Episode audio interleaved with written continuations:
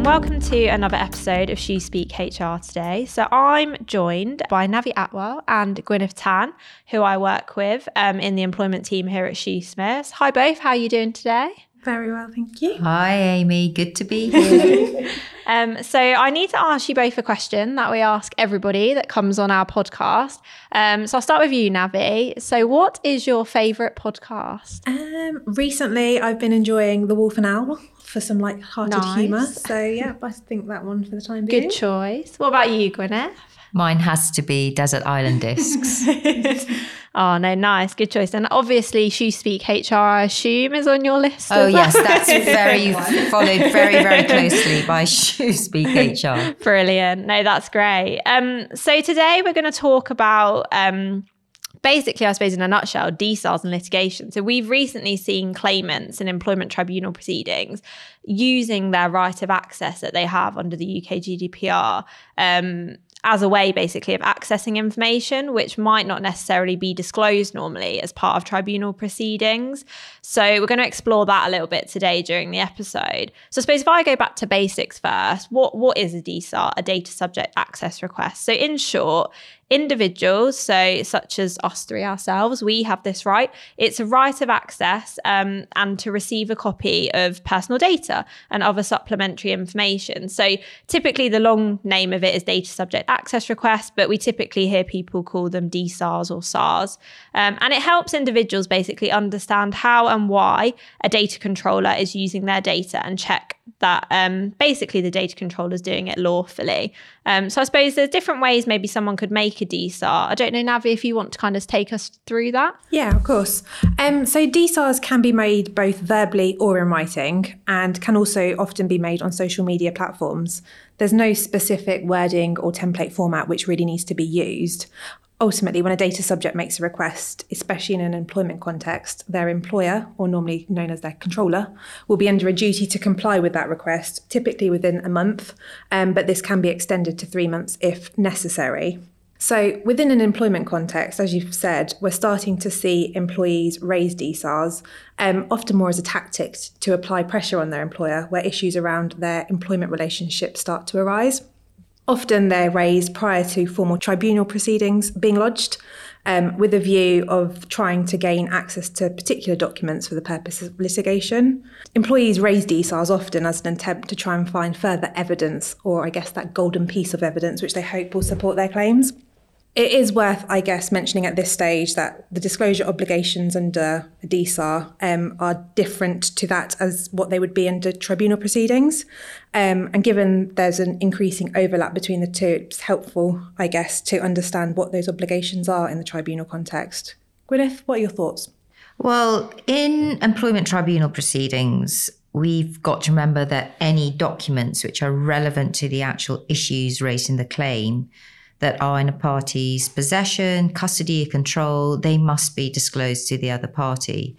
So this will basically include all documents relevant to the issues, whether or not they support a party's case. So a party can't just pick and choose what they want to include or what they want to exclude. And also, the duty to disclose is an ongoing duty on each party, and there is a duty to disclose any further documents which come to light after the main disclosure exercise. So it's a good point you make, Gwynneth. I say, what if you've got a party that doesn't want to disclose, say, unhelpful documents to their case? Yeah, and it's an important question which does often arise. But I think the key thing is ultimately parties cannot destroy any documents that they uncover in either process. So to do so would breach either relevant legal obligations in both DSARs and tribunal proceedings. It is also worth highlighting that whilst parties can't destroy documents that they uncover, there are a few exemptions which they can rely on. And probably the most common in an employment situation would be where you have legally privileged documents which you can choose not, in fact, you do not then disclose copies of that to the other side. And then on top of that, if a request is manifestly unfounded or excessive, for example, a subject um, access request, under that, the individual has actually no intention to exercise their right of access. For example, because they're making an offer to withdraw their data subject access request in return for settlement payment, then there's no, again, there's no obligation for the data subject access request to be complied with. Or if the request is malicious, for example, again, there's no requirement to comply. Thanks, Gwynneth. That's really useful. Um, and I think it would actually be quite useful now to look at how the courts have interpreted a DSAR um, against, and I suppose how a DSAR basically interplays with litigation. So um, I'm going to look at a case where basically the Court of Appeal confirmed that a data subject access request will be valid, even if one of the purposes of the request is to obtain information for the purposes of litigation. Um, I know that we might come on to a little bit later. Um, data subjects need to be careful that obtaining information is not the sole reason of the request. And as you just mentioned, Gwynneth, the, there is guidance on the ICO website which says that actually, if a data subject is basically making a request, um, I suppose, to try and leverage a benefit or a payment from the employer um, or the data controller, actually that could potentially be manifestly unfounded, and therefore um, the data controller may be able to refuse to comply. Um, I don't know if you want to tell us about another case, Gwynneth, in which the ICO considered where a DSAR overlapped with litigation proceedings.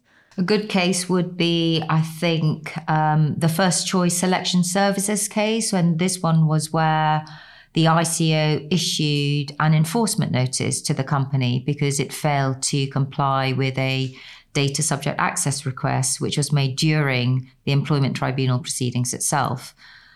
And when the individual who'd brought the proceedings made the subject access request, the company informed that individual that it would only release information when it was instructed to do so by the tribunal. So the individual then complained to the ICO, and after failing to respond to the ICO on a number of occasions, First Choice then said to the ICO that it had been instructed by the tribunal not to release any information at that stage, but actually didn't actually provide any evidence of this. Um, and also, the tribunal confirmed to the individual that it had no jurisdiction to deal with matters relating to data protection requests. So that's that's one good example. And the ICO found that First Choice had willfully sought to mislead the ICO, as well as having failed to comply with the request for the DSAR, and it breached accountability principles under the UK GDPR. Um, that's a good case. But Navi, do you can you think of another example? I think the case which you've just discussed is a reminder to employers that disclosure as part of an employment tribunal claim is different to the disclosure of personal data under a DSAR, and employers should ensure that they have impro- appropriate processes in place to recognise and respond to such DSARs. They are there in, in, place to protect data subjects, but the courts will still take a strong approach where it suspects an individual is using a DSAR tactically or is abusing the DSAR regime. A recent example is in a case which involved a lender, and in that case, the claimant submitted a number of DSARs to the lender between 2017 and 19 alongside claims in the County Court and High Court. These concerned alleged securitisation of relevant mortgages in an attempt to prevent possession proceedings by the lender. The claimant raised around 70 DSARs in total to various parties and six directed to the lender, who responded to all DSARs it received from the claimant. The claimant subsequently issued a claim alleging, amongst other things, that the lender had failed to provide data contrary to the Data Protection Act and GDPR. In this case, the High Court dismissed these claims and held that the lender had provided adequate responses to the claimant's DSARs and they were not in breach of its obligations to provide data. The court commented that even if the claimant could show that there was a failure by the lender to provide a proper response to one or more of the DSARs, the court had a discretion as to whether or not to make an order. In this case, the court went on to comment that even if the responses had not been adequate, there would still be good reasons to decline to exercise its discretion to grant an order in favour of the claimant because the issuing of numerous and repetitive DSARs were abusive by the claimant. Whilst the court can order parties to answer DSARs where there is a collateral purpose, namely ancillary litigation, the court will not exercise its de- discretion in the furtherance of a claim which has no evidential basis, which is what they found in this case. And the court finally found that the real purpose of the DSARs which were submitted by the claimants was simply just to obtain documents and not any personal data. So, this case is a useful example of how the court can provide relief where a claimant attempts to misuse the DSAR regime. So, what is the overlap in summary? Um, I think that we can say that DSARs we see can often be used as a tactic by individuals before starting litigation proceedings or even during litigation proceedings. They can be used to try and encourage a settlement with the employer. Um, employees now really know very well that DSARs are onerous tasks, and both in terms of management time and costs. Yeah, no, absolutely. Um, and I think we've seen that probably quite a lot sort of in action almost when we're working on cases and, and dealing with DSARs and helping our clients with DSARs too. So I suppose to kind of sum up today, kind of key takeaway probably um, is, and sort of as we've seen in the court's approaches to the overlap between DSARs and litigation, is that employers should respect and comply with their legal obligations in both processes, um, and tribunal litigation, whilst are dealt with under separate regimes. I think it's just important that employers remember that they are actually separate processes, have separate obligations, and they shouldn't just simply ignore one for the other because it could actually land them in hot water potentially. Um, but no, it's been great. Thank you both for joining me today on this episode. Hopefully, we'll have you back soon for some more uh, very exciting data protection um, episodes.